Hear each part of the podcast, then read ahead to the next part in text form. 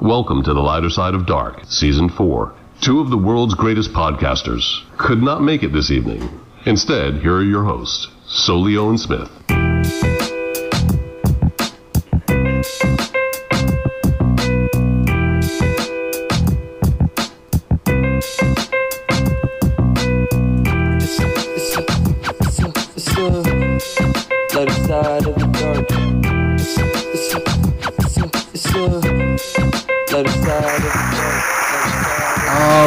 We are here now. It is uh, season four, episode eleven. We were even getting a rousing round of applause. It sounded like. Oh, we are starting to. Well, I tried to find applause like for six people because that would be our That would be our typical list, our typical listening audience. But they all stopped at once anyway, so it's it's it was par for the course. Well, for those of you that are that are upset and uh, just completely despondent as uh, because we were off last week and it was unsuspected, you can blame the Solio family for that. Paul, I understand you guys had a little bit of a scare last week, Yes, uh, we did did have a little bit of a scare. and your family is justified for the fear. I might I might add. Yep. Um, my, my my wife's mom tested positive for uh, COVID uh, twice, and my wife tested positive with a home test, but then she tested negative with another home test and tested negative with a uh, a swab test from uh, going in and getting the mouth swab test.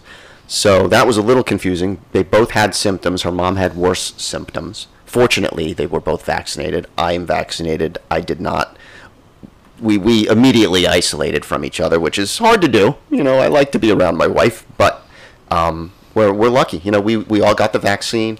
They they if if my wife had it or not, she definitely was a little bit sick with something.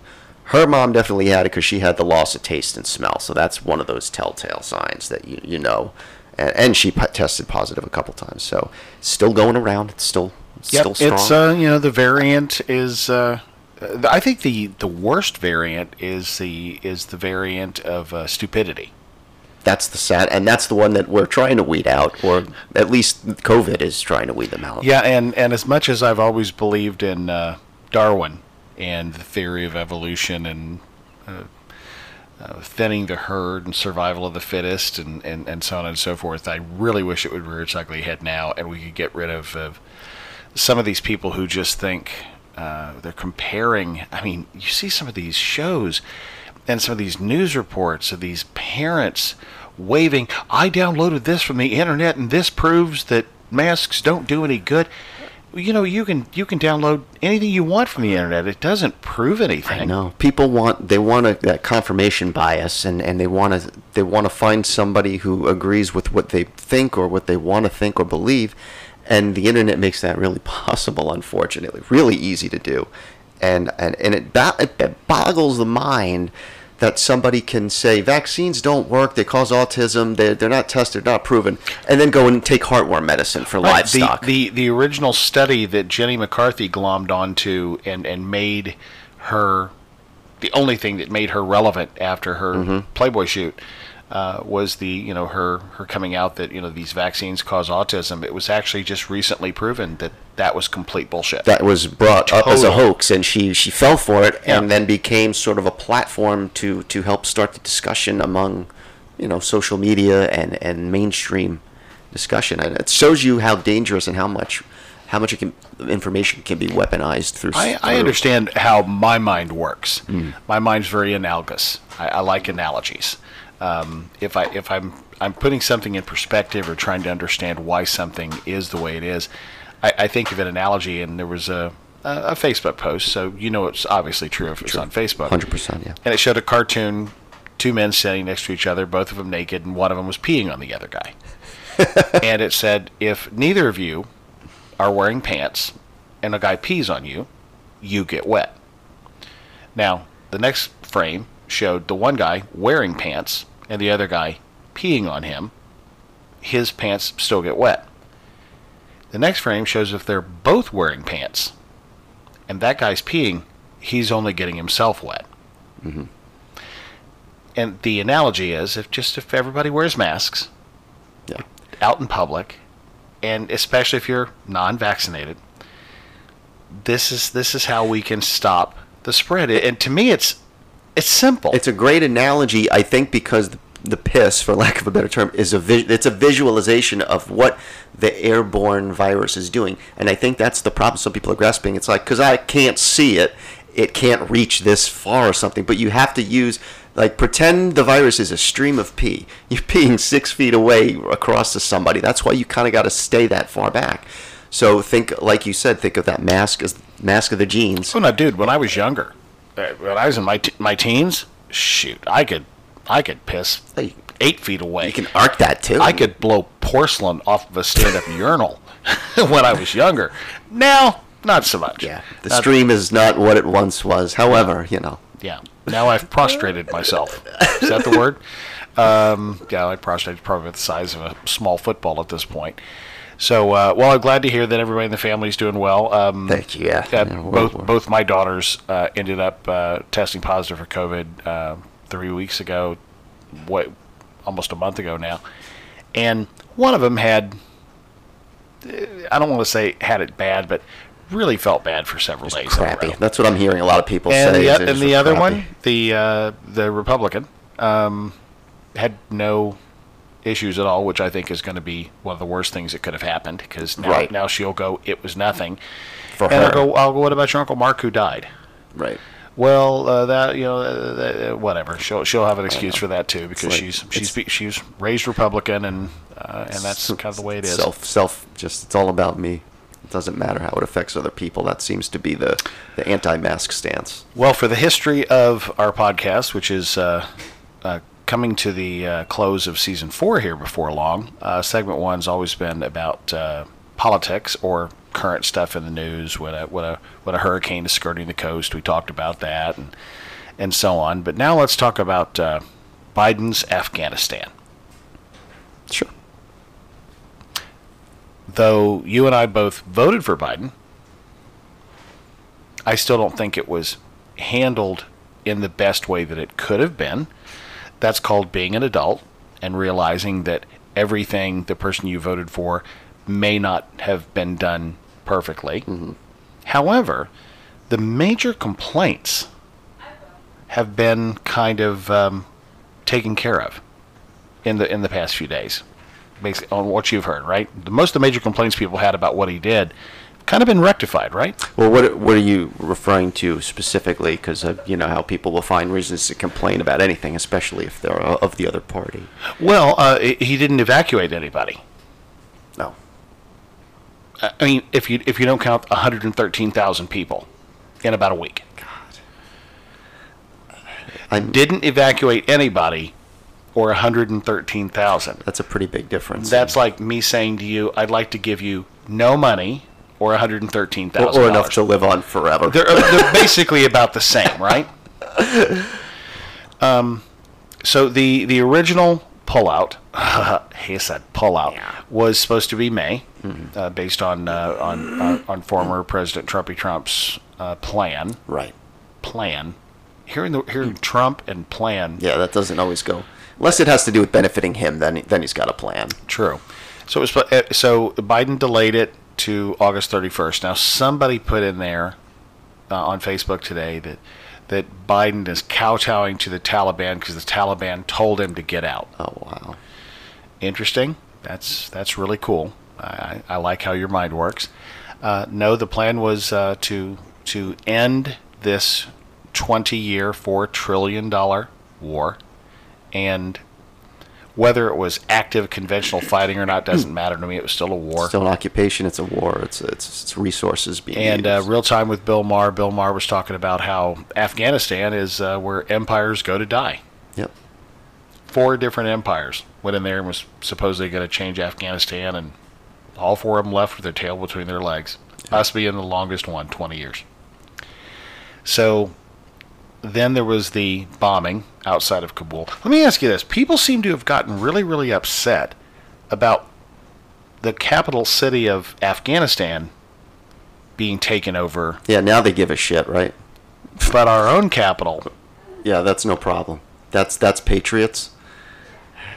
It's it's, it's I, I don't know. I feel like I've heard a lot of people say I'm li- I feel like I'm living in a simulation because they're so mind boggled at the cognitive dissonance going on right now. Thank you. Yeah, it's it's the hypocrisy that really confuses me and, and, and angers me the most. Yeah.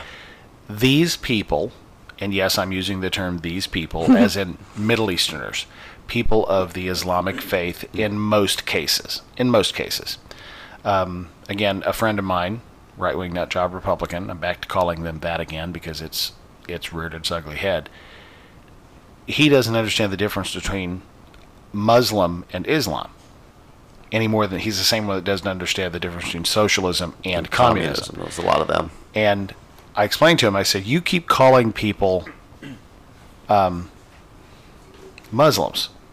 And Muslim is a culture of people, where Islam is a religion. There are Christian Muslims. He, he- that, that completely blew his Man, mind. no, man. Shit. Exactly. believe you get your ass kicked for saying something like that. So these people, as my father used to say, have been fighting for as long as recorded time. Yes.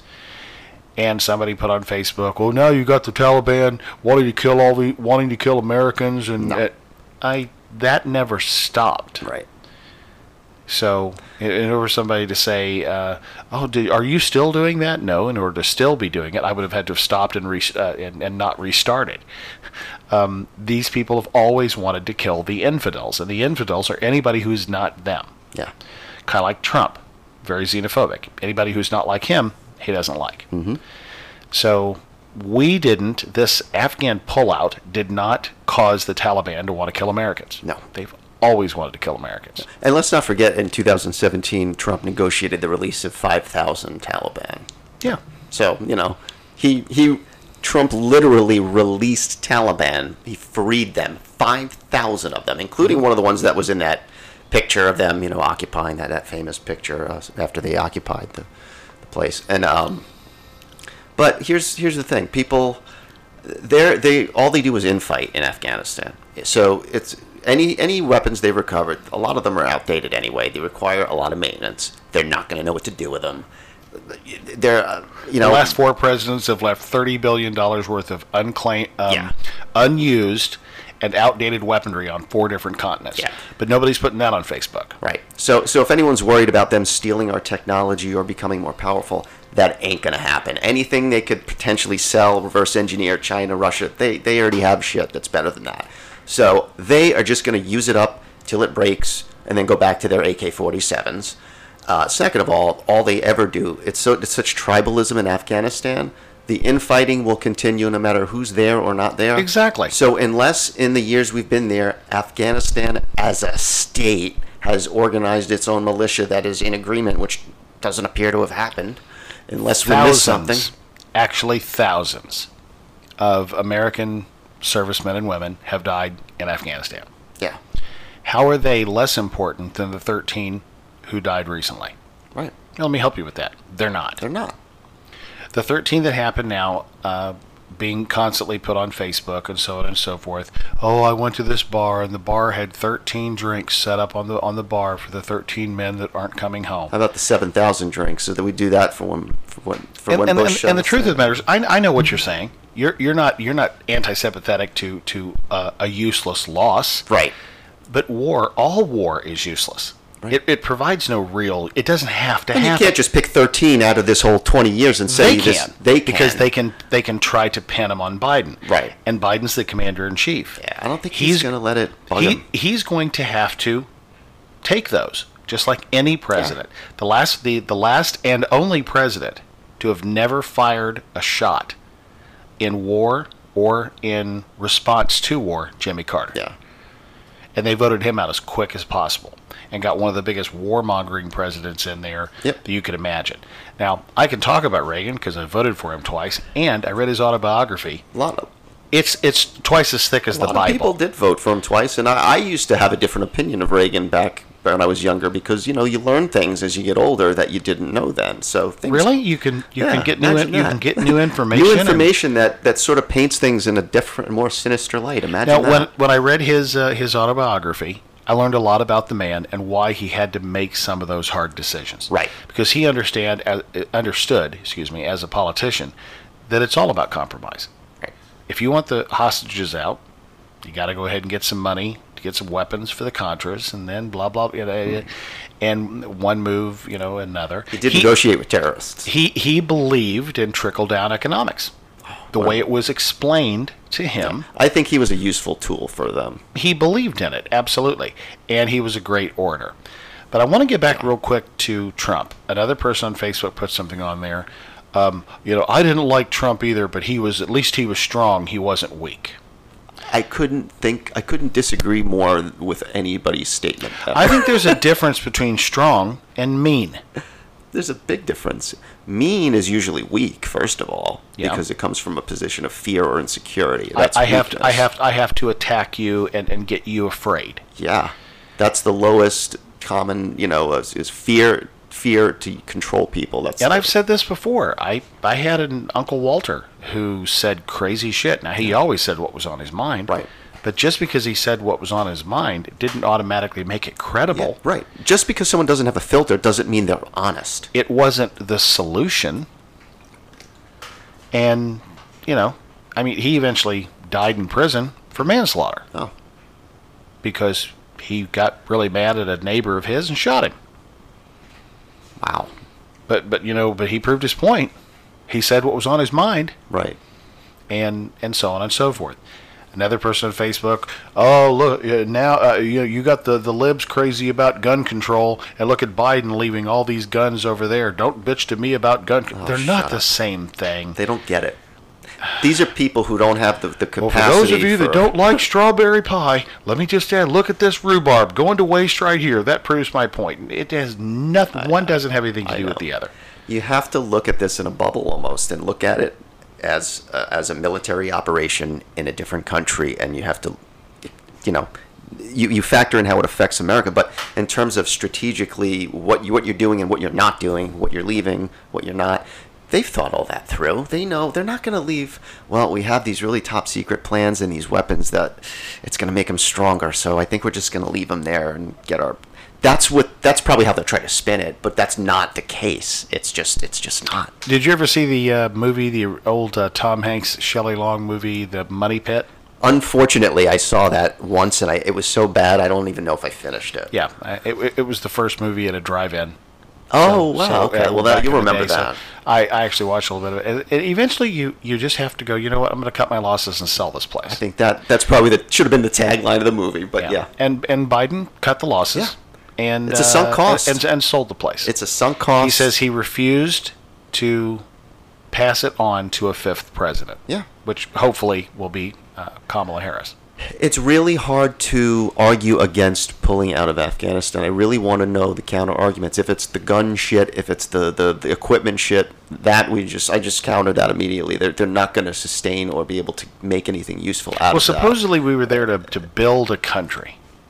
And Kabul looks exactly the same now as it did Yeah. 20 years ago. I mean, a few more satellite dishes. That's about it. That was never happening. I, I don't know. You know, Obama was too inexperienced to figure out how to get us out of there. I'm sure he would have wanted to, but obviously that didn't happen. And uh, you know, then we got four years of the, the biggest jackass on the planet, and and now finally we got Grandpa Joe's like just just end it.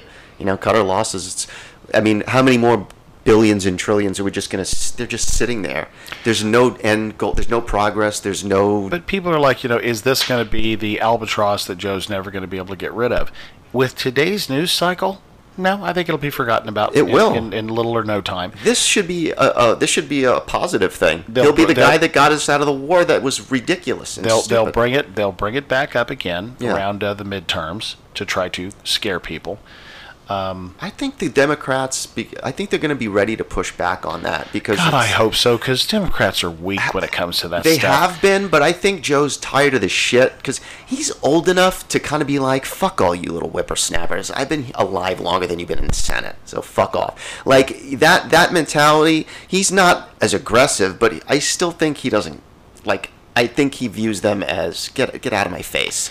So I'm hoping to see some sort of aggressive pushback on. Don't even start with that because you you've been dragging us through here for 20 years. Yeah. How much I- longer? I did I did your plan. Yeah, right. Yeah. So I hope they're, they have to be ready for that, and I hope they also building on that, start getting ready for the midterms, start really going after and just attack ads, attack ads, and mudslinging. All the dirty tactics to get people out to vote for midterms. But I will tell you the GOP is absolutely fantastic at getting a talking point and just they are. chewing on it and That's holding why on they have never to letting fight go. back. Because eventually, yes, people will start. Well, I've heard that enough. It's got to be true. I know, and I think that I think they are starting to learn. One of the things the Obama campaign and hence the Biden campaign also was very good at was reaching young people, getting their you know, when it was time to get the word out, to get to, they knew how to target the right people with the right message.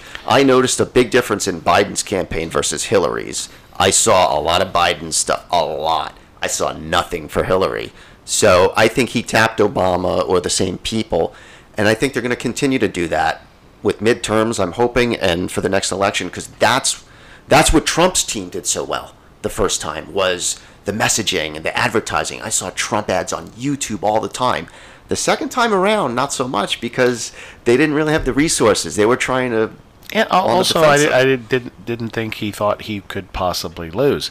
Um, Yeah. He knew his fervent followers, his cult Right. followers, would be the ones that would be uh, that Yeah. would be literally following. Plan was to have the advantage and not spend all the resources on that. You but- just but- you just touched on a subject that I wanted to uh, ask you about. Do you realize that seventy percent of the population in Afghanistan is under twenty five years old? wow. Seventy percent of the entire country's population is under twenty five. Twenty of those years have pretty much been under American non-Taliban control. That's interesting. It makes me wonder if there will be, uh, if we'll leave the seat or not, I don't know, but could there be a natural revolution of sorts? Could sorts? there be a groundswelling of people going, no, we, Uh-huh. we want our women to be able to have rights. We want our women to be able to be educated. It could happen. Remember when Iran was headed that way? Like in the seventies, women could. It, were it was it was starting to look so, and then obviously that went to shit. But it, it would be so nice to see a country just taking control of their own country from a militant sort of type of, of group. And you just have never seen it in the Middle East. As long as we've been around, it's been constant fighting and religion is all violent, but the Middle East the- particularly. a- and again, you're you're really great at leading into the various things that we like to both talk about. Um, the obviously Islam, if you are if you martyr yourself and kill infidels, you get to go to heaven and you get 72 virgins. That within itself is a statement of saying that the ultimate thing on earth, the single thing that makes people the happiest on earth, is a virgin woman to have sex with. 72 of them to be very oddly specific. Yes. Not just one, not two, not. George not, Carlin said it best. You know, after the fourth or fifth virgin, give me a hooker. I want somebody who knows what she's doing. Great. Very true. Carlin, classic. But yeah, it's it, it amazes me that religions, the way they just absolutely tear away at women's rights, women to just be just be treated as an equal, and yet pews are full of women. I know. It's it's it's sort of this big. I don't know if it's like a Stockholm syndrome kind of thing where they've just been beaten down with it and indoctrinated with it for so long that they just sort of. I am just a woman who is property. You know, there are some of those Stepford type wives who just toe the line, or who act very over passive and just let all that stuff go and make excuses for the man. Oh, he couldn't control his urges.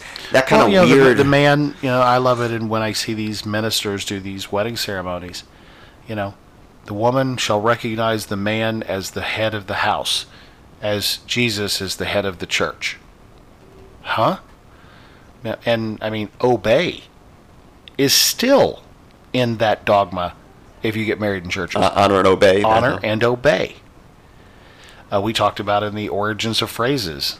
You know, Like, guys just got clever. Ru- rule of thumb: you can beat a woman with a stick as right. long as it's not bigger than your thumb. I love how they're like, guys, come on, no, no, no, no, no. We can't be cruel. It can't be wider than this. Get like a thing that's gonna break. So she just, it's, it's just the logic that goes into what they think is okay and what's not. Just will never not fascinate me. It just blows my mind. all of all of our good morals come from religion, supposedly. That's the funny thing. They they use that as the big prop and the big like that's the backbone of religion, or so they would make it seem. Yet, Yeah. if you- Religion teaches you to be kind to others. yeah, Um, little children, little small children, are they default on being kind and caring. yeah, They learn that Yeah, you better you better be that way, or you're going to burn in hell forever. Oh, so now I definitely have to be that way, Right. even though I was that way before. it's fear.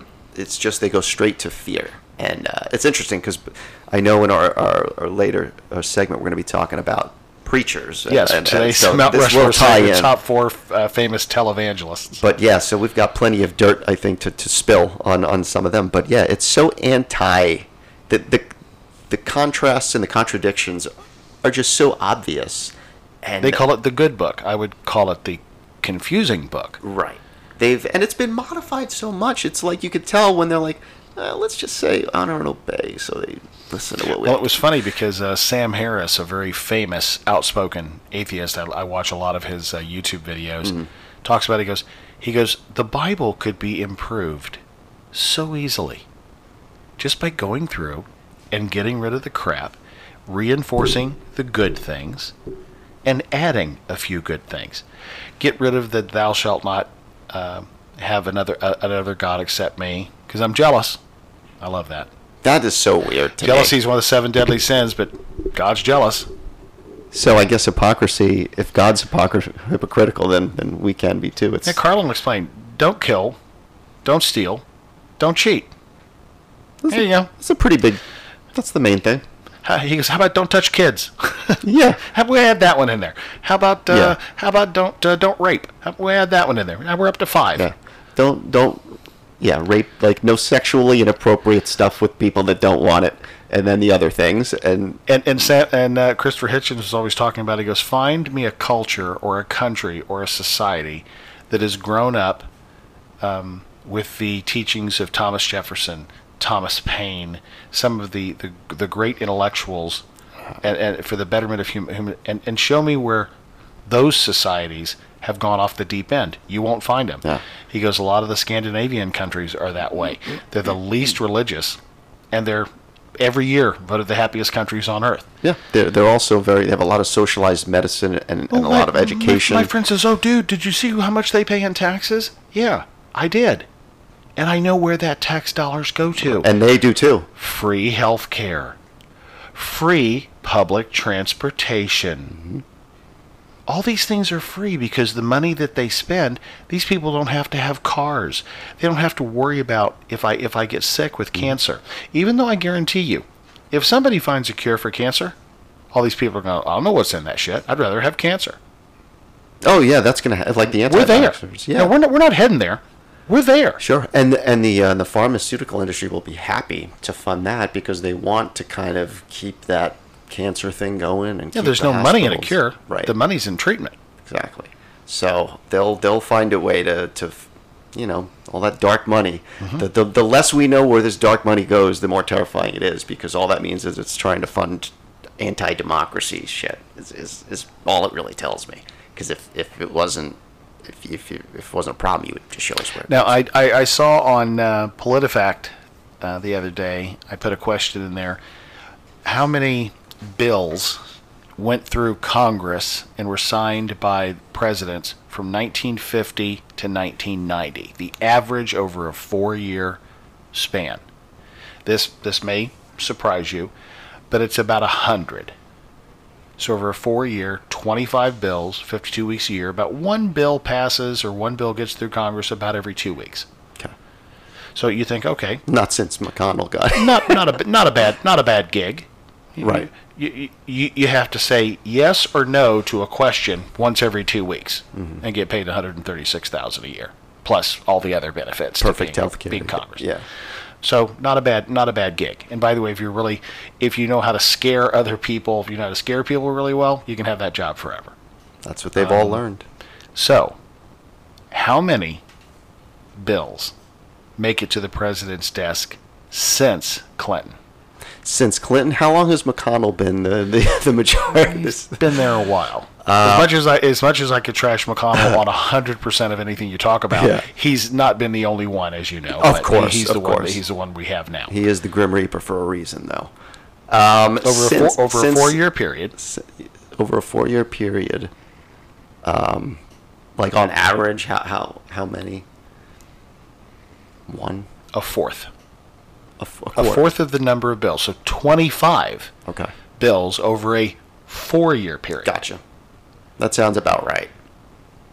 Just slowing So- slowing so everything to a crawl. How, how is how is any legislation being being handled?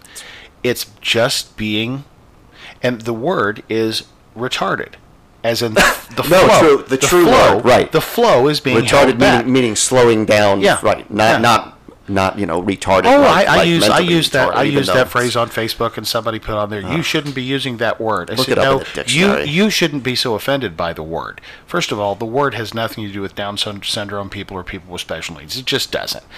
It, it the word is retarding the flow, slowing the process, slowing the How progress. about flame retardant? Are you going to get offended because this is flame retardant material? Well, it's not the flame retardant well, you material. picture a little cartoon flame going, doo doo doo. Yeah, you know, right. Is yeah. that why they're, they're offended? So Yeah. People are just idiots. Well, welcome to America. I guess that's the point of why we're This, doing this this. whole this whole segment one, segment one, you just be called "People, people are idiots." idiots. Welcome to the lighter side of dark. You're all You jackasses. are a nutcase. Yeah, You are a nutcase. blanket statement. Well, I, I just want to say to um, all of our uh, many, many, many Republican listeners, and uh, you know who you are, both of you. Um, they probably just listen to us just to get more riled up. might be a hate listen or, The, or- the truth is, I, I don't hate anybody just because I disagree with them. I, I try not to use the word hate very much. Yeah. I have a lot of friends that I can have discussions and disagreements with on politics, on religion, you know, on sex, the big three. yeah. Yet I'm trying not to hate them. And and Bill Maher, again, I'm a big fan of Bill Maher. He, he says, you know, you, you know, hate Trump, don't hate the supporters. I have the opposite view on that. Yeah. I, I have more problems with the supporters and the believers than I do the person. I'm not mad at the cult leader. I'm mad at the cult people who fall for I, it. I am, but for different reasons, and I, They're so I yeah. longing for that group. They'll just say and do anything. I'm angry at the cult leader, and I'm really angry and frustrated with the cult followers. Yeah, like how could you be that that same sort of disbelief? Like how how could you be okay with what this rhetoric? Period. Just any other rhetoric. It's just Well, people say they voted for Trump because he was unlike any politician they'd ever had before. I can see that. I really can. I really can. I can get that. This guy says what's on his mind. right. No, he was But- the anti-establishment guy. But but you don't think of qualifications, uh, qualities I look for in a president. Somebody who just says what's on his mind. Ugh, that could cause a lot of problems. Yeah. And Someone it who- almost did. someone who's who's known to be a narcissist and only self-interested. I can't think of a worse type of person to put in a leadership role because their decisions are going to be based on what makes them look good or feel good, not what is good for the country. That is just a fact of of of malignant narcissism. I mean, and he is textbook malignant narcissist. Again, probably because his dad was a piece of shit, and it's not his fault for being brought up like you know. You, you can't control how your brain starts to function, but the fact is, he was unfit to be a president. Just plain and simple. Oh, and they talked about uh, um, Joe sniffing people's hair, and uh, that he's a pedophile and molests children. I ask people, show me any evidence where any accusations of that has ever been made. No, now you're just going to calling somebody the worst thing you can call another human being on the on the planet, and you're doing it to rile people up. But Donald Trump saying grabbing women by the pussies, that's okay. But then, but I, I got one of my friends, he never responded. Yeah. And I said, You're making an awfully big deal about this, where you're starting to sound like a libetard, nut job, woke person.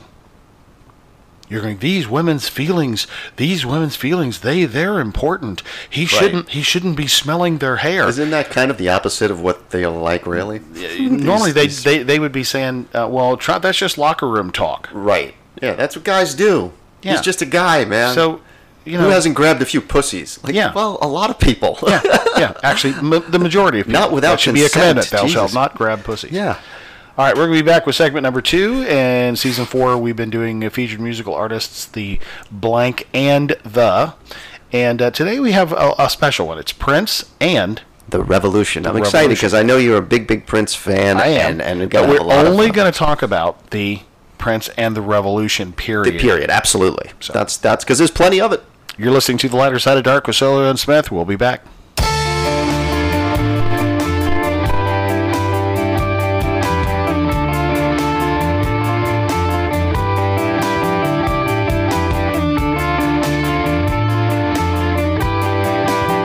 You know, we lost a lot of people during the pandemic, which makes me think of those people close to me. What if there was a way to remember them after they're gone? Well, now there is. My Forever Story. With My Forever Story, they come to your loved one, ask them the questions they choose, and in less than an hour, they have their entire life story recorded in their own words, and most importantly, their own voice. It's uploaded to the secure website and made available for all to hear, even future generations. No more trying to remember Grandpa's favorite stories. Now you can hear him talk about them himself. Your kids and your grandkids will be able to listen to your story from their phone or computer anytime. If you think your kids will read your life story, good luck. But they will listen if it's on their phone. Takes less than an hour, and in most cases, it's under $100. Call the toll free number 866 913 3263 or go to the website my, the number four, everstory.com. My Forever Story. Their voice, their words, their story. All staff members wear masks and abide by CDC COVID restriction guidelines.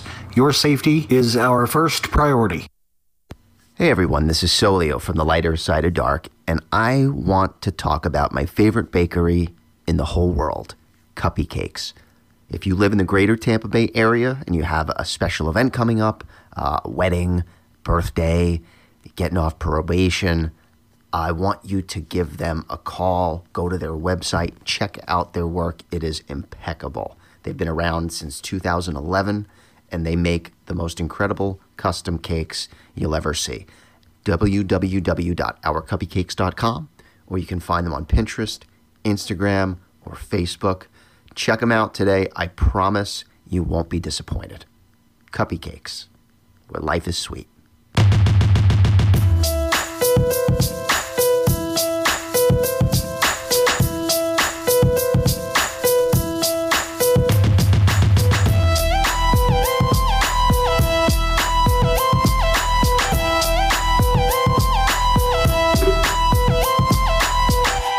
Lighter Side of Dark featured musical artist.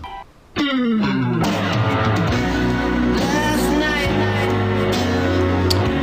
are back, segment number two, talking Prince And the Revolution. and the Revolution. Nice for you to join us today. You're listening to the lighter side of dark, Solio and Smith, uh, season four, episode eleven. We are starting with uh, September. We're already in the month of uh, September. We are. Today is September 1st, and we are uh, still dragging out and the artists. Labor Day Labor Day weekend this weekend. Oh boy, Which- already. or, or, as, right. or as New Orleans would call it, Hurricane Weekend. Man. it's like crazy. Can you believe it? Could, on the anniversary of Katrina, like that's is that really the joke that God needed to play? Like, hey guys, remember Katrina? I just remember George Bush going, "We're going to find Katrina. I'm going to bring her to justice." Seriously, that all, all this damage she did in, in New Orleans. But something George Bush said that really surprised me back then. This is him calling right now. you heard heard your impressions like that wasn't bad. It wasn't bad. I, I want to paint a little bit more. so uh, he actually said three days after Katrina, back in the day, uh, you know, oh, th- th- this was a big storm coming. And uh, y- y'all had like four, three, four days notice. Y- y'all, y'all should have left then. Yeesh. Now, if you think about it, okay, he said what was on his mind, which I guess that's the only thing that people care about anymore. Except, except when I do it, then I'm a I'm a liberal nut job. If I say what's on my mind, So Um, silly. the same thing could be said for the Americans left in Afghanistan. You've known this was going to happen for months. Right. Get out. Yeah. Don't don't wait around. And then um, there was a uh, story in Katrina actually, where the Katrina came through and the floodwaters started to rise. Water was getting to this this old man's house, and uh, a rowboat pulled up out front. and Said, "Come on, get in." He goes, "Nope, the good Lord will provide for me." So the next day, the floodwaters were up at the top of the roof of his house and a boat, a Coast Guard boat, came up and said, "Come on, man, you got to get in. The waters are rising." Nope, good Lord's going to take care of me. Then the next thing you know, he's on top of his chimney holding onto a like a weather vane antenna, and a helicopter flies over and drops the ladder down. He says, "Come on, man, get on!" And he goes, "Nope, the good Lord's going to take care of me." The guy eventually drowns, goes to heaven, meets Saint Peter at the pearly gates, and he goes, "Is that Jesus right there?" He goes, "Absolutely." He walks over, and goes, "Jesus, uh, why did you forsake me? Why did you let me die in the flood of Katrina?" And Jesus said, "I sent two boats and a helicopter, dumbass." I mean, it's I just it, it's a good lesson in sort of like overlooking the obvious or, or maybe maybe maybe having too much faith in the wrong thing or being blinded by your faith all of those things maybe or just being an idiot maybe a touch of a touch of all those things but uh, that, that that is how it feels sometimes you know trying to get through to someone who is who is so uh, used to using religion or a book or someone else's thoughts as a basis of an argument. You know, that's not a basis of an argument. Those aren't facts. Those are interpretations and, and things that are written down. And I'll just, you know, once someone truly believes that it's okay to argue from that point of view, then, uh, you know, I don't know that there's any hope. yeah, they had they had time to get So I tend I tend to avoid just debating. I kind of smile and walk away if I know that that's where it's heading because I know we're- I'm just gonna they're just gonna give us a headache. All right, this uh, this uh, episode's featured musical artist Prince and the Revolution. Uh, th- this was obviously the the band, the group that he had during his his heyday, the peak of his career, uh, during the movie uh, Purple Rain, and and so on. Um, what, in your opinion, one of the uh, the best songs from that time period with Prince and the Revolution? Well, I mean, I guess Purple Rain is the easy choice because that was the superstar song. Didn't you say that he had written that for Stevie? Uh, Yes. uh, for Stevie Nicks, Yeah. with the intent? With the uh, intent of giving uh, it to of- uh, Stevie Nicks. Of Stevie Nicks, um, which I always thought was interesting. Um, hmm. Ooh, let's go crazy. yeah. That might be the one. I, as a DJ, I hate this part, but as a Prince guy, this is part of the If you can get past all the BS and you start it, Yes. you gotta let him get through. this. Yeah, the church, the preaching. I've always wanted to marry a couple in a Prince style. This is the opening of the wedding ceremony. What is it with all the wedding stuff in the 80s? George Michael, Prince, a lot of, lot of marriage and church stuff. There we go. Yeah, this is a great song. Great tempo. It's just, The uh, the talking guitar conversation that's about to happen is my mm, favorite. question answer.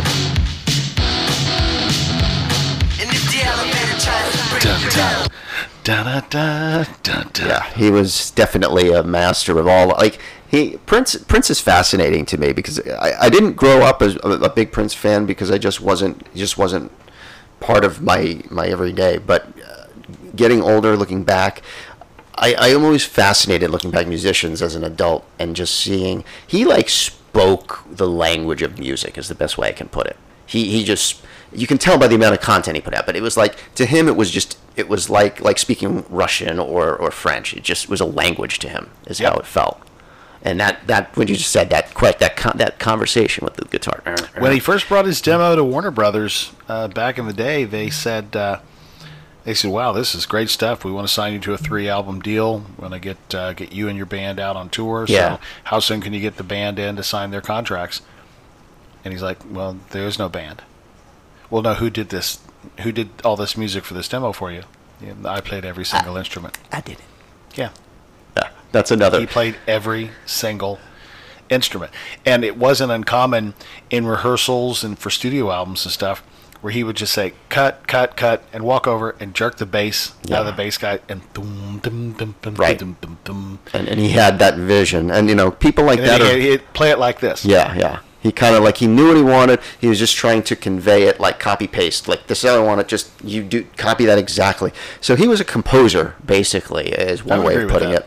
Um, and he must have been an absolute nightmare to work with because of that. But those people are also always some of the most successful people Well, people ever. always said he's a perfectionist. That's what way Yeah. of saying must. That's a nice way really, of saying he's really, an asshole. Really, really hard to work. with. yeah, yeah. He's a perfectionist. Means he's famous. I don't want to throw him under the bus, but god damn, what a nightmare. When doves cry. Yeah, Hard to hear this song and not picture him riding along on his motorcycle Right. with Apollonia on the back, heading towards the waters of Lake Minnetonka. the movie really it was such a useful co-pilot to some of these songs because it painted that the visual. You know, it added a little of that visual. And uh, and really, this did kind of make him a superstar. This, this in, in the in the movie, you know, you have to purify yourself in the waters of Lake Minnetonka. So she strips down and looked gorgeous, jumped in that freezing cold water, and came out and says, "Why are you laughing? that ain't Lake Minnetonka." Good stuff.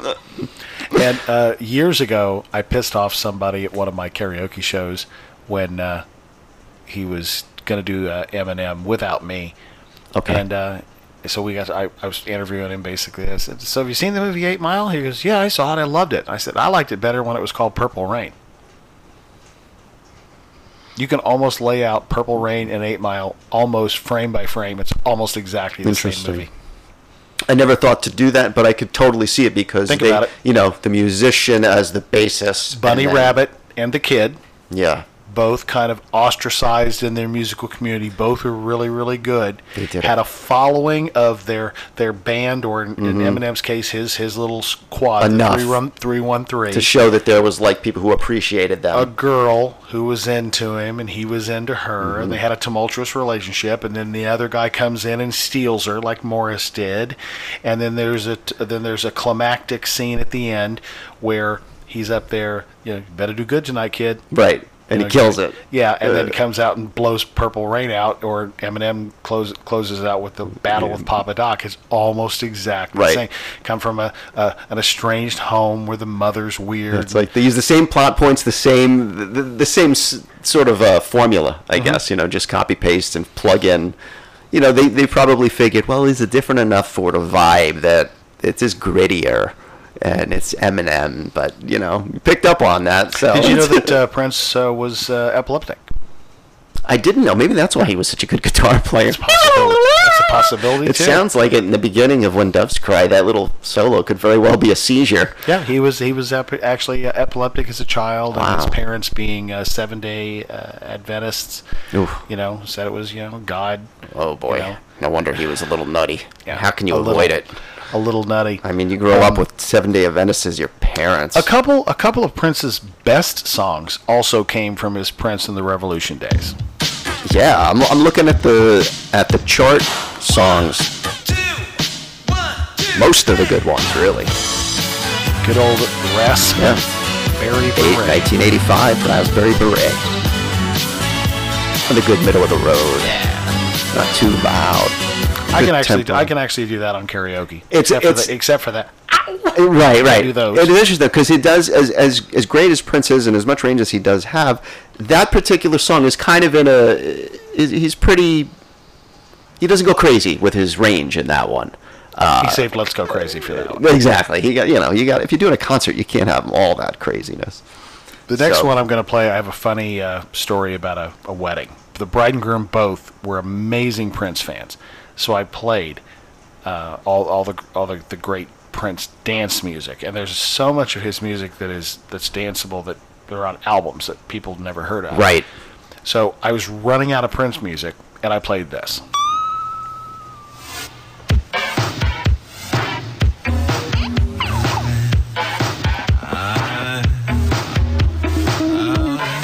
For those of you not watching us on YouTube, Solio's got a puzzled look on his face, like he doesn't recognize the song. I want to. I want to play that. That's it. I knew I, I recognize it, but it's. Yep. Because you have played. I have heard you play this before. So now, if you listen Got, like, some to what he says, all of my purple life.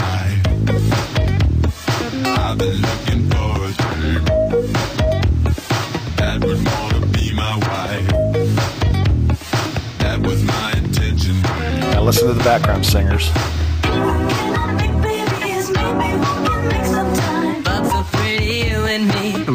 Here it comes. So we can fuck until the dawn, making love till Cherry's gone. Wow. Now, so I'm, I've got the the 12 inch dance single of this. Hmm. Everybody was Prince fans. I'm playing it. The groom's drunk. He comes staggering up at the end of the song. He goes, "Man, I love me some Prince, man, but you got some serious balls playing that song at my wedding, dude." And he was like smiling. I said, "What do you mean?" He goes, "Well, man, it says fuck like 25 times in it." I said, "No, it doesn't. It says funk." And he goes, Oh. All right, man, keep it up. And he walked away. So I had him convinced that Prince says we can funk until the dawn. You know what though? You could make that case because when people sing, they tend to not articulate properly just because the, you know you want to fit the cadence in and, and yeah, you could make that argument like no, he's just saying like uptown like he's not saying uptown fuck. There, there, there is there is a version of Erotic City on. I'm trying to think of which album it's on. It may be on Greatest Hits, the B sides. Yeah. The sec, um, but it's like 12 and a half minutes long. Oh, okay. So I mean, he was notorious for for doing crazy long songs Because- and editing them and, down like, for radio. Sure, absolutely. Oh, you probably had like a lot of guitar solos in there that just didn't make the cut for radio purposes. But there's probably so much con. Well, I know there's so much content that that people haven't heard. And They're starting. It seems like they're starting to release some of it. I don't know if he'd be thrilled with that. But does, are they uh, releasing some of the stuff they're finding? Well, no, they they just released his Didn't first just- album. Okay, that's what I thought. Welcome, Welcome to America. What, now, was this an album he had planned on releasing, or was this from the vault? Well, no, this was a tour that he did back in 2010. Okay. The, this was the songs that Gotcha. he did primarily on that tour. It was never released as an album, so they, they took those songs. and I've got it. I got it uh, first week of August when it came out, and it's fantastic because I'm a Prince fan. It's it's, sure. it's it's quintessential Prince. They could release um, a new album by him every three months for the next hundred years. That's what I remember. I remember The you talking. got between 4,500 and Yeah. 6,000 songs.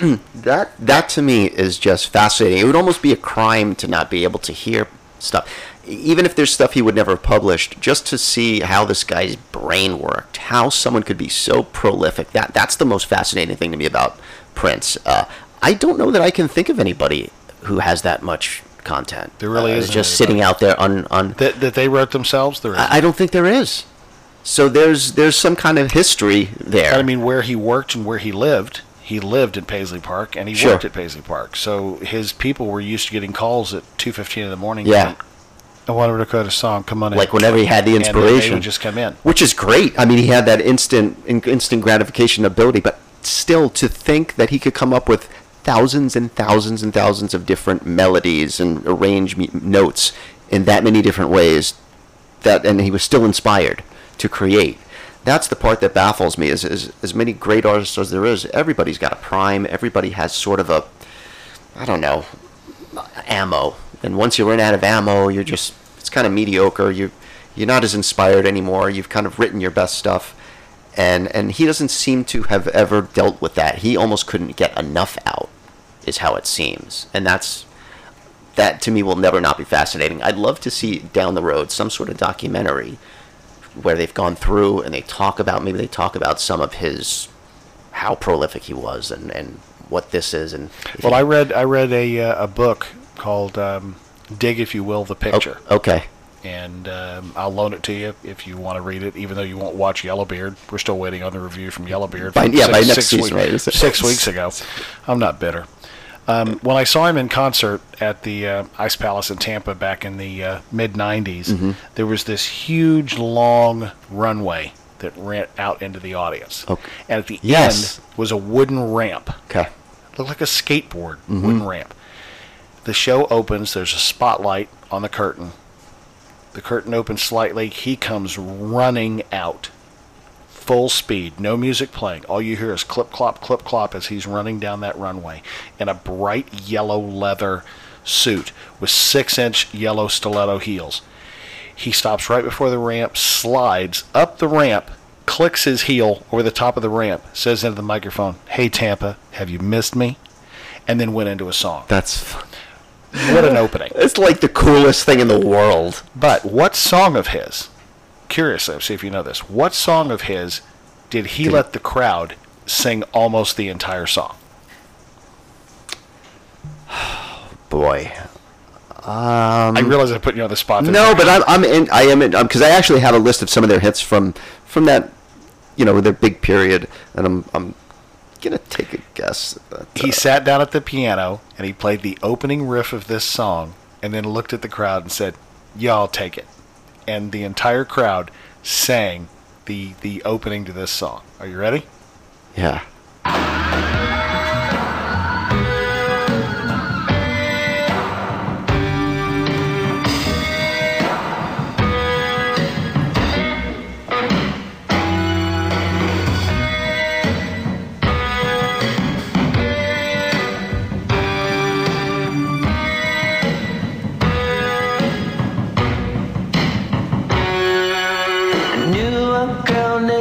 Named Nikki. I guess you could say she was a sex fiend. I met her in a hotel lobby, masturbating with a magazine. She said, How'd you like to waste some time? And I could not So he just- resist when I saw little Nikki grind. So he just let them take Darling darling Nikki. Nikki. He just let them take it, huh? And, and as soon as he started playing that, the crowd started singing, "Knew a girl named Nikki." I get, and then there was, imagine thirty thousand people screaming that song at the top of their lungs. I feel like someone had requested that years ago when I was, I think I was DJing maybe at, at one of the uh, chain restaurants, and uh, and I feel like someone wanted to hear "Darling Nikki." I might have had to find some edited version of it, but that's that's funny, interesting. Just just saying, just let's go start off this way. You guys take it. I'm sure he put on a, just an incredible show. He seems like someone who would risk his health for the better of the show. You know, maybe long term. People who love Prince remember this from the Purple Rain soundtrack. He would have pointed to you. I would die for you. the, the, the purple the Purple Rain soundtrack is the is will will be his Stairway to Heaven, his Yeah. Hotel California, Right. His uh, you know, The Wall by Pink Floyd or Thriller by Michael Jackson. That's going to Yeah. be his thing. When Doves Cry, Let's Go Crazy, Purple Rain, number one, number one, number two on the charts at one point here in the U.S. I mean, not just three, three songs. Those are the first three songs I read from that. You from that mentioned. DJing. Um, what is your go-to Prince song if you want the crowd to dance? You know, there's a couple. I, I do like Let's Go Crazy. I try. I try to kind of skip the the organ part. That might be the one. Kiss is also because it does have a That great hook- intro. that hooks- That that hooks hooks right there. That, so that- either of those two, but yeah, Kiss. I forgot. I, I haven't played Kiss in a while. But that uh, yeah, Kiss. Uh, and it works. It's, it's such a great mix over. You know, you kill the other one, boom, right into it's that kind of a riff. slam mix. It is a great slam mix. So, so again, from the DJ point of view and from a dance perspective, in my case, it's like uh, Love Shack, tin roof, rusted. Uh. yeah, yeah, it's a good. Tra- yep, that would be a good cold, like a cold transition into another popular '80s song, and and they just ride that wave. It's it's uh, so we we have many reasons to appreciate that song. We have we we've held off as long as we can, but we can't can't hold off much much longer.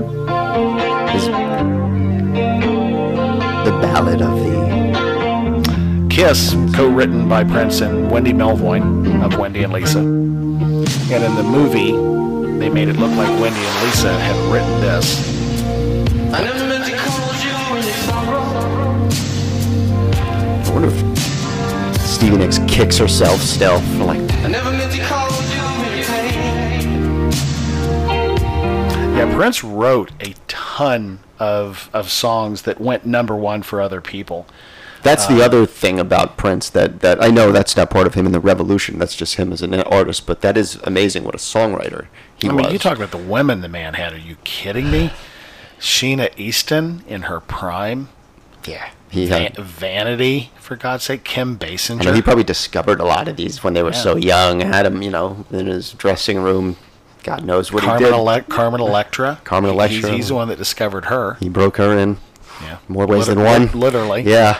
And uh, but yeah, I mean, I I just I'm a massive massive Prince fan, and we wanted to do talk about the and the revolution because we could do. Uh, I, we'll we'll probably talk about Prince on every uh, chance we get when uh, when he comes up. They asked Eric Clapton how it felt to be the greatest guitar player on earth, and he goes, "I wouldn't know. Ask Prince." Which is weird because he's such a cocky prick. He's just, just such a dick. Uh, and for him to say I read, that, I read his autobiography, which should have been called "I'm the Asshole." Uh, seriously, I the more and you and you did bring that to my attention, and the more digging I've done, I'm like, wow, he's Jericho uh, Dominos, and- number one song. Okay, we don't need Get you. Eric. Get out Could you imagine? That's how much like they, Cream. they just oh, number one song. We don't need you, Eric. Whatever. yeah, Yeah. It's it's just Oh, yeah. Yardbirds. No, we don't need you, Eric. Number tells you a shitty working environment is worse than being famous. That's what that tells me because they're like, yeah, well, yeah, we'll just ride the wave of that hit now. And, and but yeah, he must have been a terror. And and uh, and he was really. I, I remember reading the story when he first saw Jimi Hendrix play. He was like, why didn't you tell me this guy was so good? Like he was all insecure. Like, dude, you come on, Eric Clapton, shut up. So it's interesting that he said that, but maybe he finally came to terms with that there are other great guitar players. But Well, Prince and the Revolution. I just uh, absolutely. I'm really glad we got a chance to uh, to talk about him. Yeah, I'm surprised uh, it took took us so long to like uh to, to, to add that because you know he's uh he's always had his end. He's had some yeah, friends. We, we only got to come up with a couple more and does, then we'll be wrapping up uh, season four, and we're going to take the month of October off this year. Uh, last year we took off September. We changed it away. We're going to try to alternate our months off a little bit, but. Uh, We'll take breaks periodically as needed. We'll we come back after this uh, brief interlude of uh, commercial um, payments? We will be talking about the uh, top four televangelists of all time. There was a lot more on this list than I than I thought. I'm curious to see your uh, your en- your entries as well. Some Prince as we segue out.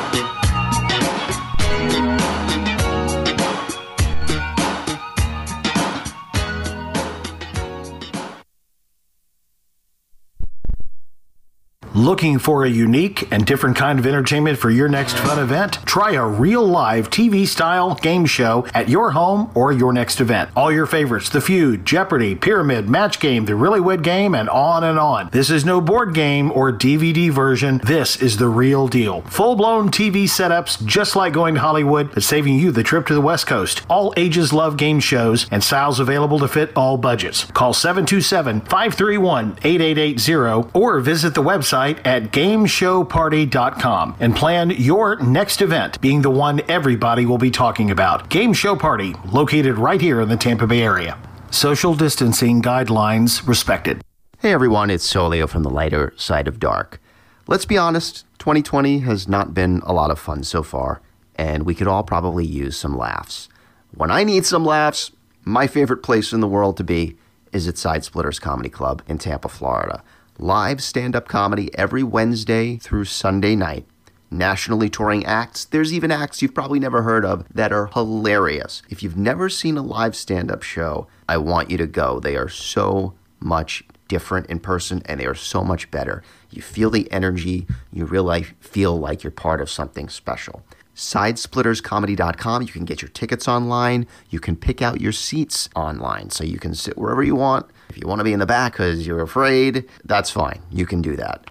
Go to sidesplitterscomedy.com and grab your tickets today.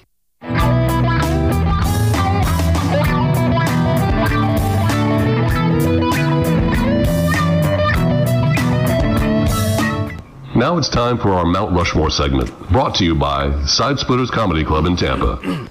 We're back with uh, segment number three, season four, episode 11, Lighter Side of Dark. Paul, where can they uh, find out more about us?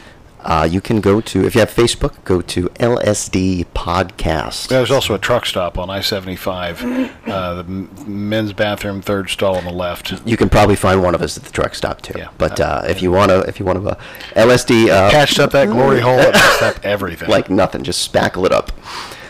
Um, LSD podcast. You could just Google search that. That'll take you to our, our, our link on Facebook. You could uh, lightersideofdark.com. Um, you know, just use your search engine to find us. If you have Spotify, you can listen to us on there or whatever whatever your platform or, or podcast of choice is. Pretty much everything except iHeartRadio, which eventually someday uh, down, you know, 20 years from now, we'll say, oh, made it. So you can, uh, and you can write us if you want to write us. Sometimes we'll get mail and I'll read it on the air uh, in the first segment, and that is listener, just singular, listener at lightersideofdark.com. And we are going to revisit viewer mail. We'll try to do it maybe next week. Sure. Yeah, yeah. Or we could Sometimes do- you gotta go sort through viewer, it. We could do viewer mail episode 13, kinda like end of the season wrap up, let people, you know, Yeah. shit on us for an hour. Sure. Yeah. I'll kind of go through them and see what uh, what makes the cut. What ma- good and bad. All right, Paul, for this next segment, I think we're going to need to do our church voices. It's church on Sunday. Let's all open our hymnals to page 109 and let's sing the uh, Doobie Brothers' biggest hit in honor of our Lord and Savior, Jesus. Jesus is just all right. Everybody sing the doo doo doos, won't you please?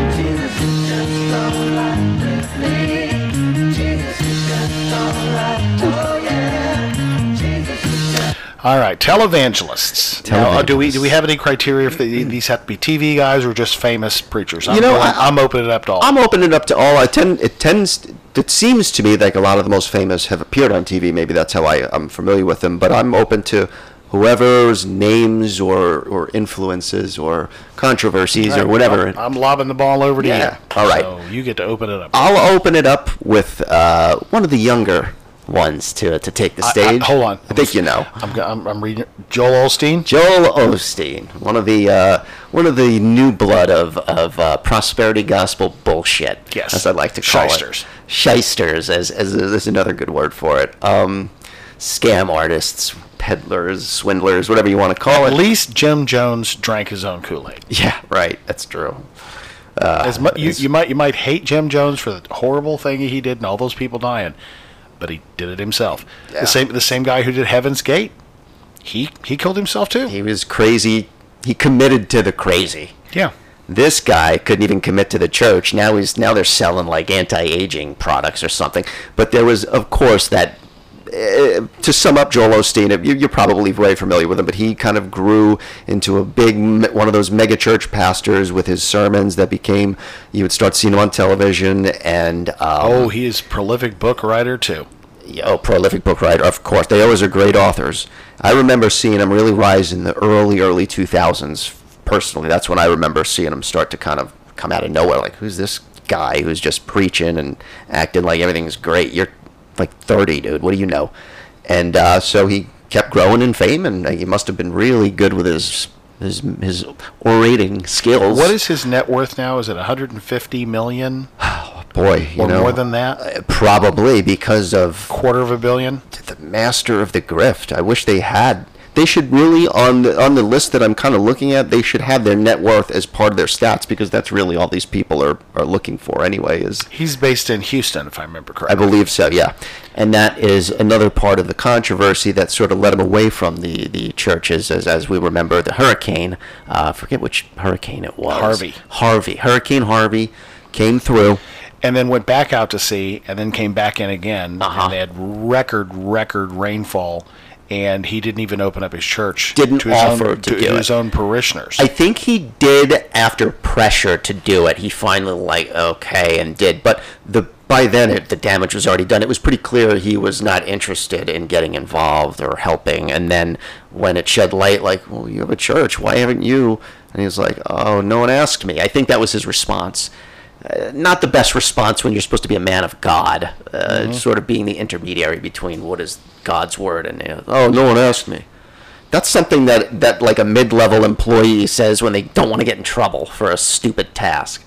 So I think that was sort of his the end of the line for the, for most of the prosperity gospel stuff, and then now they're as far as I know selling skincare so, products. So back to like a more appropriate grift, like out in the open bullshit instead Yeah. of you know get these old people to really truly believe. So I Yep, think so Joel Osteen, the next generation version of probably some of the other people that we're about I- to absolutely. About. The the one I'm going to open up with is pro- is probably not one of the big two that you're thinking of. Maybe but, not, but, but- I'm going to go with uh, uh, Jimmy and Tammy Faye Bakker. abs- no, he was on my list. Yep. yep. Jimmy and Tammy Faye Bakker. absolutely, huge, huge controversy. Yep. Had uh, raped Jessica Hahn uh, who- a woman who eventually uh, starred in a Sam Kinison video. I think that was her her claim to fame. Um, yeah, uh, Jim and Tammy Faye Bakker uh, considered it at some at some point to be one of the most trusted men in America. Interesting, isn't Um, but then what goes on behind the scenes uh, shouldn't surprise a lot of people. Um, Mm-hmm. I, I have a friend who's a Roman Catholic, and he goes, "Do you know why uh, all altar boys' uh, hair is parted down the middle?" Oh no. I I'm afraid to answer. For those of you that can't see what I'm doing, is it okay? Whatever you do, just don't tell your mother. so um, don't tell your parents. You're just petting the head from Yeah. side to like Yeah, one so- with each uh, hand. yeah, they, they, uh, it's hard to believe the church, you know, would have any anything to do with a sex scandal. Uh, when you take something away from priests, they they have to get it somewhere, as they say, and it's not natural because if God made us in that way and Right. wanted us to begat and procreate, anyway, I'm getting off It's true. topic. Jim, Yeah, and, but but you're right. It's it's Jim and Tammy Faye Bakker. Um, what was the name of their show? Was it? It, it wasn't. Was it? Were they hosting the 700 Club at the time? Maybe uh, I'm trying to. I just had their organization, PTL Club. Yes, the the PTL, Club. That's what it is. Um, yeah, and I'll never forget the. Uh, this was the late '80s, by the way. If you if you remember the, the Jessica Hansky, I think it was '88, maybe. And I'll never forget that. The first time I remember, this was like when it became a huge story. That scene of him, these crocodile tears on stage. I have sinned. Like, and he was trying, and this was his like, you know, apology to his people on. The, I think you may have. oh wait, You may be crossing over. I think you're talking about another guy who's on our list, Jimmy Swaggart. that's Jimmy Swaggart. You're right. Yes. you're right. Jimmy Swaggart. Okay, so we'll save that. No, that, we, no, that we- part. we, we just might as well It was transition. the wrong Jimmy. Yeah, we can might as well transition. transition. Jimmy. Swaggart, And do you know who Jimmy Swaggart's favorite uh, famous cousin is? oh no, I'm afraid to know. Jerry Lee Lewis. Oh boy. Ah, that's not. In the movie Great Balls of Fire, yeah, Alec Baldwin plays the young Jimmy Swaggart. interesting. Wow. I did not know that, but uh, boy, I don't know if I'd want to be associated with, with Jimmy. But yeah, that was uh, so. We'll, we'll we'll take Jim Bakker, put that on Jimmy Swaggart. That was the scene I was talking about. That's back in the '88. So that's that's the that's one of the other ones we were, I'm sure we were going to talk about. Probably just because I'll, I'll never forget that scene where he was he was crying and and, and the tears. I have and, sinned and, against the Lord. and, and it was like one of those "I'm sorry I got caught" things. One of the first public types of apologies where it was so. It was But so I asked fake. the Lord for forgiveness, and I have been forgiven, and you can be forgiven too. Right, nice then he- segue. Yeah, he tried to kind of like like I'm apologizing. Now I'm trying to humanize myself, and now I'm trying to include you, and you It fuck really up too. wasn't my fault. You should have seen the way she was dressed. I mean, them cans. she was asking for it. The Lord. She was she was asking for it through the Lord. My erection was given to me not through her, but through divine intervention. oh my God! Yep, Jimmy Swaggart's famous So uh, famous cousin if, Jerry if nothing Lewis. else, we could put him on uh, honorable mention if, if if someone else bumps him. But yeah, so Jimmy Swagger, that was a big that was a big moment. His biggest moment, really. I would think so as well. was getting Definitely. Um, who else you got? The, the the one big name we we haven't uh, even touched on yet. Uh, let's see. There was one other that I. That, where was he? The. Uh, Jerry Falwell was one that I had been considering, but I feel like I might be missing one. Oh, you're definitely missing Who- one. who is Fall, it? Fall, Falwell or is uh, um, um, Larry Flynt from uh, Hustler magazine called him Fartwell. Can you believe Reverend Fartwell? The mis- mis- m- uh, It's like the perfect middle school insult for yeah, like like like yeah, Mr. like, Flynt, you know his name is Falwell. Well, I, well, Fartwell, Falwell, whatever. Fartwell. He's just a liar. Yep, good old, good old Jerry Falwell. That's hilarious. The one I think that we that is got to be on there is Billy Graham. Billy Graham. That's who I'm forgetting. He's one of the most famous. He's the Muhammad Ali of Yeah, televangelists. yeah. He, he was the one that made televangelical TV shows. He put them on the map, pretty right. much. Yeah, kind of the the Godfather. Billy the Godfather Graham. Yeah, I always like when Don Rickles would see him in the audience. Ah, look, the, uh, the uh, wonderful Billy Graham. Hey, Billy, good to have you here. By the way, my hand, it's been hurting. Can you do something about that? my hand's been bothering me. Oh, I bet he could. He uh, he consulted and advised. I think it was seven presidents. God. Been to the White House to advise because that's what we need is a televangelist advising our president as to what to do. Right, you know, because we are a Christian nation, apparently. I, I, that was, according to Bush, we're a Christian nation suddenly. So, yeah, great. Thanks, Billy Graham. Lived to be 99 years old, too, unfortunately. Yeah. He just died a couple years ago. Yeah, didn't 2008, Last year. 2018. Yeah, just a But couple You might ago. as well, last year might as well be three years ago, the way, as, as crazy as things have been. Also, uh, we could make a case for Pat Robertson. Yeah, he's another name that I think people would recognize. There, there's like a few that kind of, I, I'd say, could rotate, or depending on maybe where you grow up, or who who you watched, or who you were familiar with, maybe what region you probably grew to see one more than the other. But he, he's definitely up there too. he had political aspirations. He ran Um, Which is for always president. terrifying. He ran for president in was it 2000 on the Republican ticket? I, I think it was, That's or it might have been 96. It seemed like it was a long time ago. It does it does seem like it's a long time ago, and then and then you think about it. It reminds me of that thing I said a few weeks ago where if you see a homeless person on the street, you you, you don't want to give them money, yet you'll give money to a billionaire. Yeah, I don't know. I I would not, but there, yeah, people definitely they they donate. It's weird. They You can help a person directly.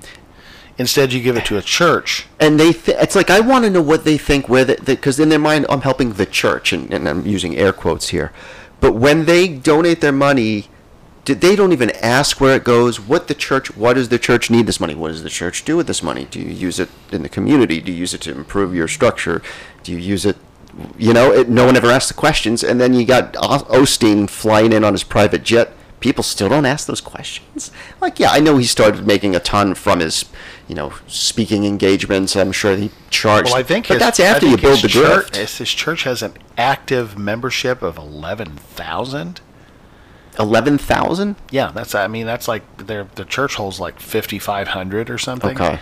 So I mean, you know, every Sunday morning he's got a packed house. It's like He could turn like, two- like, like Liberace and Wayne Newton for God's sake. He could turn two two shows. If he probably did, he was probably doing a morning and an evening and charging God knows how much, and, and But it's all for the uh, church. But but, guy, but uh, now I don't know. I've never watched watched enough of Joel Osteen to know, but I know that Billy Graham and Jimmy Swaggart absolutely performed healings at, at their on their Sunday. did that? Yeah, I do. I do remember some of those. You know, that those. It's just funny. I just saw a clip of one of those today, like one of those. Ah, where they're. Yeah. Um, sometimes they're speaking in tongues. Sometimes they're not. Sometimes they're just like speaking in English, but being really dramatic with, with. All these plants, and all of a sudden they can walk again, or they can see again. Mm-hmm. Yeah. Nobody asks any questions. I, I just want to like, can we just okay? You can see again. Did Sit you- here for a minute. Let's did- talk to did- you. Did you see the Steve Martin movie A Leap of Faith? No, I didn't. Great movie, very, very, very well done. He plays a televangelist. Okay. and they have hidden cam- microphones and cameras all around the room. Okay. So, so that he's got people in the back room listening. Okay, my name is Gene, and I ho- hope he can do something about my bad back. Uh, my name is Paul. I lost a bunch of money recently. I hope he can help me find where the money is. Okay. Well, and then so he, he Steve Martin would walk out there and had an earpiece. Yeah, yeah. And they would go, a lady in the pink to your right. Her name is Jean. She's got a bad back. And he'd go, Where's Jean? And she would go, it remind me of Kendra from the the, the Cleveland show. Okay. That's me. And he goes, You have a bad back. I, I feel like you have a bad back. I do, I do. Stand up and come up here. And he'd put his hand on her back. You're healed and shove him to the ground. And and I just, it's just so much insane quackery. Right. And and then you see people just like like like pablum and a spoon, just just eating it up. I know they're up, like eating it they're up. they're eating it up as if it's magic, and they want they want to believe so bad that they do. And I think that's the problem is when you want to believe so bad that you don't even ask any questions, you don't want any kind of proof, or you don't want any follow up. Doesn't like wouldn't this be a huge thing? Don't you want to sit and talk to these people that have just been cured of these debilitating diseases on the spot? Shouldn't shouldn't that be a bigger news story? Like God cures blindness. Wow. Instead, it's just a footnote in this long production. Like, and it just no no questions asked. faith. faith. As defined by. Webster's dictionary, is the belief in something or someone with, no evidence. and they find those people that have faith. They use it as their key word because they know the ones that love faith are the ones that will believe the things you tell them. It's it's a perfect grift, and and I I, I don't think that you know I feel like it's dying off. It seems like it's just those older generations that can't let go of it. They just don't seem to buy I don't it. know, man. You go on Facebook. You can't go on Facebook without seeing I can't at go on least Facebook. ten or fifteen things about you know today is the day, and I'm gonna leave it to you, Jesus. Take it from me, Lord and God, and and stuff. And I don't know. It gets back to that. Hey, dude, I sent two boats and a helicopter for you. What, Right. What, do you, what, do you, what do you want? Yeah. Um, Is that a vaccine? Hey, And- did you take it? and, and and lately, lately, I have been, uh, you know, touched by it with uh, with losing Mark. yeah. I don't know how many people, dozens, if not maybe hundreds, were praying for him like crazy. Absolutely. He's dead and gone. Yeah. There was not not a single person wanted to see the result that we saw. When when there's when there's no real and he didn't deserve it either. So it's not like it was karma. Mm-hmm. You know, it's not like he was someone. He was a great guy. So that argument goes out the window. That no, good things happen to good people, and just pray. yeah, because the good Lord works in mysterious ways. Yeah. Anytime you can't explain something, God's mysterious. Right. That was awfully mysterious. Any other time, God's very very clear as to what He wants. Exactly. It's, Notice it's that he's a he, by the way. The 'Cause He has, patriarch. he has a gender. I wonder if he pees sitting down at this age. I'm just It's- curious. You know, they he even has a. He probably has a white beard and everything. I, I think they probably know exactly what he looks like physically too. It's Yeah. amazing. No, Well, people say, you know, God made us in His image. I think it's the other way around. We made mm. God in our image, in, in a way we could understand. exactly. We, we, we had we didn't know what caused earthquakes and volcano eruptions or disease, so we, we had to we had to explain something in our fragile little minds. of course. But here it is, 2021. But if you said to someone that uh, I'm going to church this Sunday at the First Antioch Church of Santa Claus, people would laugh at you. Um, and after that, you go to Easter Bunny School. They would laugh at you. The flying Sp- Church of Flying Spaghetti Monster. Yeah, the That- Church of the Flying Spaghetti you know, Monster. I They- think that literally kind of proves your you. point. That's what they trying to show how ridiculous. And I irritated one of my religious friends. I know you're going to find that hard to believe, but I irritated one of my religious friends by saying, I, I said, You're an atheist. He goes, No, I'm not. I said, You absolutely are. Do you believe in Zeus? Zeus? No, that's stupid. You're an atheist. Do you believe in Allah through the teachings of Muhammad? No. Then you're an atheist. You're an atheist to that religion. Mm-hmm. Everybody in this room is an atheist to something else. At one time, there were a thousand worshipped gods on this planet. Now, supposedly, we're down to two or three. As Christopher Hitchens used to say, we're getting dangerously close to the truth the closer we get. or gods are going extinct soon. We better. This is your last chance to load up you know on what you if you cross a Jehovah's Witness with a Unitarian? He goes, what? He goes, somebody who knocks on your door for no apparent reason. and did you hear about the Amish girl that got kicked out of the uh, out of the church? You know why? Why? Two men a night. Oh no. Two Mennonite. Oh, there's so that uh, you know what? That's And I gotta- I gotta some tell- smart. Uh, I got to tell some another, another Christopher humor. another Christopher Hitchens story. There was a a, a Navy uh, cadet uh, in the, uh, the the British Royal Navy, early 1900s, and this uh, admiral is is grilling him in front of the class, and he goes, "All right, you're you're on your boat, and you're being pushed towards the rocks on a leeward shore." And um, how would you? Uh, and the wind is whipping. The wind is whipping you and pushing you towards the rocks. What do you do? He says, "Well, I, I, I turn the wheel uh, hard to starboard and, and add more sail and, and push away from the rocks." And he goes, "Yes, but the wind keeps getting worse and worse, and you're still heading towards the rocks. What do you do?" I turn the wheel even harder starboard and add more sail and hope to pull away from the rocks. And he goes, "But the wind is still increasing and it's getting worse. What do you do?" He goes, "I, I kick the wheel as hard as I can to starboard and I add more sail." And the admiral says, "Where are you getting all of this uh, made-up extra sail from?" He goes, "From the same place you're getting all this made-up wind." Fair enough. yeah, uh, you know, you, you, as long as you're going to make up stuff, I can make up stuff right. too. You got to be even playing field here. Yeah, and I mean uh, now I, I have to stop and think. I probably was nine, third grade, when it dawned on me there really was no Santa Claus, a man in a red and white suit who Yeah. made himself teeny weeny and small with magic dust and came down our chimney because we didn't have a chimney. Okay, Uh, so that's a little, you know, it's right there. You start asking a few questions. Yeah, and, and then you know, then the the cookies and milk and and then you know I think that was about the age I was starting to be suspicious. And I'm kind of like, okay, well, you know what? Santa is kind of a a symbol of of uh, if you're good and you and you do good, you you'll, Yeah. you'll get rewarded. right. I, I can understand that. I was a kid, I understood that. Yet the rest of it is we're just totally indoctrinated in it and just bathed in it and washed in it so much to the point where we start believing that it's true, which is kind of the, the, the Trump stuff. Yeah, You start believing that it's true. it's weird. I mean, He tr- just says, "I've been the greatest president of all time." And his people go, "He's been the greatest president of all they, time." they just it's and and that's the the thing about the whole how they've made it a greatest sport. economy in the entire world ever, best of all time. Not true at all. no, his he inherited a, a pretty good one, and then he then he's just, he's been you know doing everything he can to, to slow it down, destroy it for the next foreseeable future. And but yeah, it's it's sad that they he could say whatever he want, and that sports team mentality they they repeat it because it's like nah we're you know that's that's what it reminds me of because sports argument whenever i hear people argue about sports i'm always like well it's always such a biased point of view and it's always you're fighting with your emotion because you love this team so you're going to defend them because they're your team.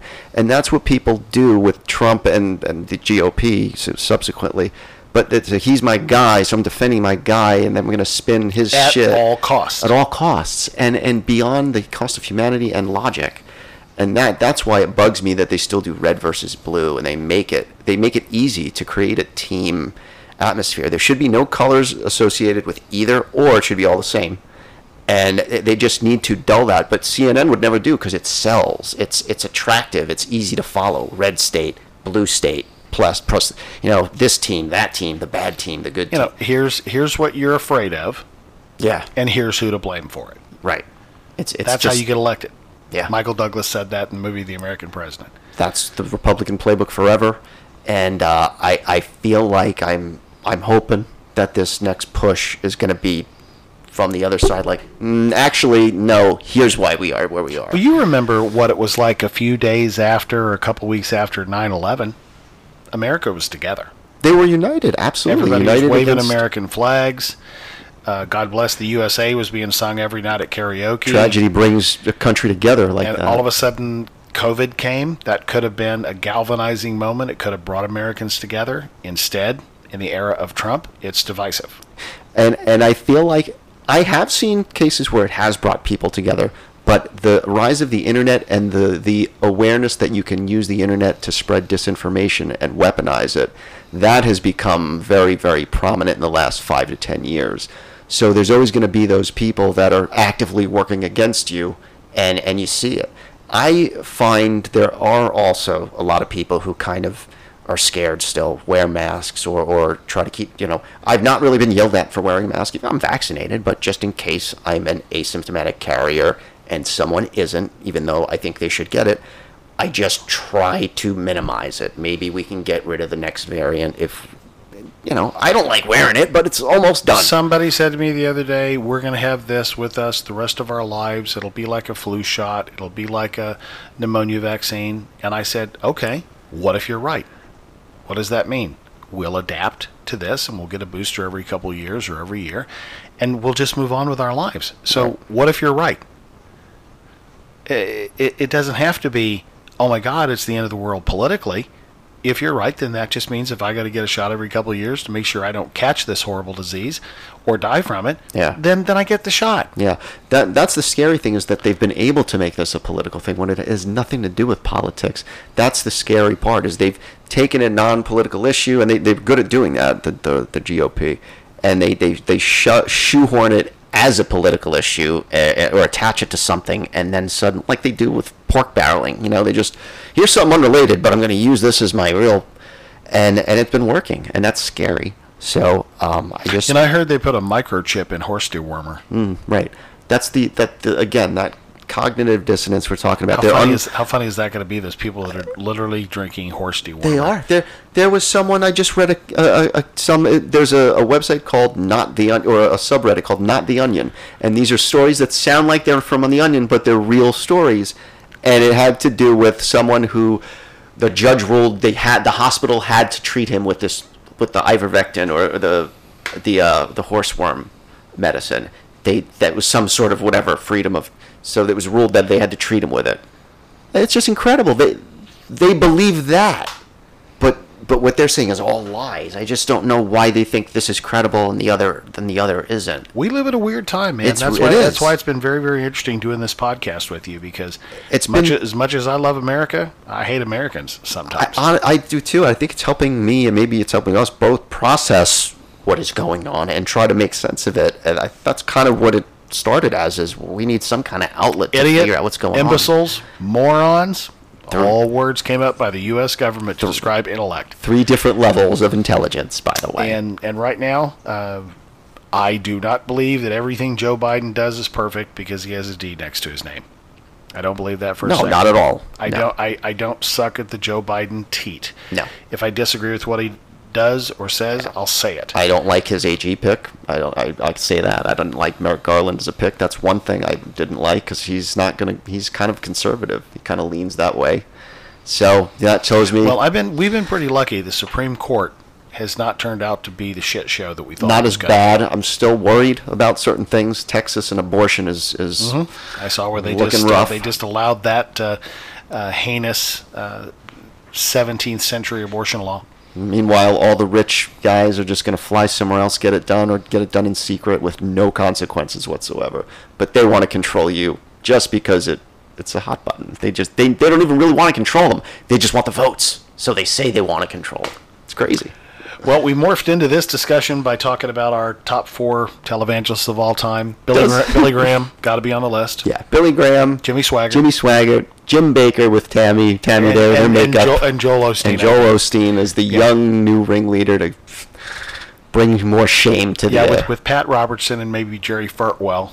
maybe Jerry Jerry Fartwell and Pat Robertson kind of sitting on the bench waiting to waiting to tag in if if necessary. There we go. Leash. All right, we're going to be back next week with uh, season four, episode 12. That will be um, segment one next week. We'll talk about um, September 11th because it'll be the 20th anniversary. That's right. Uh, next uh, next week we'll coming talk up. about that. Yes. So we're going to talk about what we went through on uh, that particular day, a very very sad day. everybody American- knows if they were American if they were where alive. were. Everybody knows. Everybody. Where they were. That's the JFK of the next generation for So sure. we we need an and the musical group for next week. yes, we do. And we agreed we weren't going to do groups like Gerry and the Pacemakers, Eric Burdon and the Animals. They needed a couple hits at least, not just one or two. I mean, you can go back to Bill Haley and the Comets. That's or true. Or Danny and the Juniors, but they only had Maybe two, three, two or uh, three, maybe like two or three songs. Uh, yeah, I mean, well, it's if we're that desperate, we're that desperate. But we'll see if uh, maybe between now and Wednesday we can come up with a. I got one: George Thorogood oh, and the destroyers. and the Delaware Destroyers. yeah, There we go. There's our. That there's sounds our, good. There's our and the for next week. and I, and I, I like a little little bluesy, uh, bluesy. And there's enough hits to talk about there. I think so. There's enough hits. I think to so, too. About. So uh, check us out at lightersidedark.com, spelled exactly the way the good Lord intended it to be spelled. That's no, true. no extra funny spelling. Or if you're on that Google machine, LSD podcast will find you your way to the Lord. That is absolutely true. Or, or us. or us. And it's the opposite of the Lord. Yeah. And uh, glad to see that uh, you and the family are doing well. Thank you, I was, I was definitely concerned for you guys. And uh, yours as well. We've last uh, week. So far, we've come out unscathed recently. We're going to hope that that trend continues. And, And, this, for all of you. And this weekend, looking forward to having some cuppy cakes. Cuppy cakes. Yep. I'm actually a customer. Chocolate, This, vanilla icing, red velvet, cream cheese frosting. yeah, I will butter, be butter, buttercream those. frosting on the chocolate. Remember? On the chocolate. Chocolate with uh, vanilla buttercream. With- oh, can't wait. Yes. We've uh, told everybody about them, so they're pretty darn excited. We'll see everybody back next week. Stay safe, wear your masks, or if you are vaccinated, don't wear your mask. Do whatever you want. It's free country, but think about others when, when, with whatever you do. That's it. See you guys next week. See ya.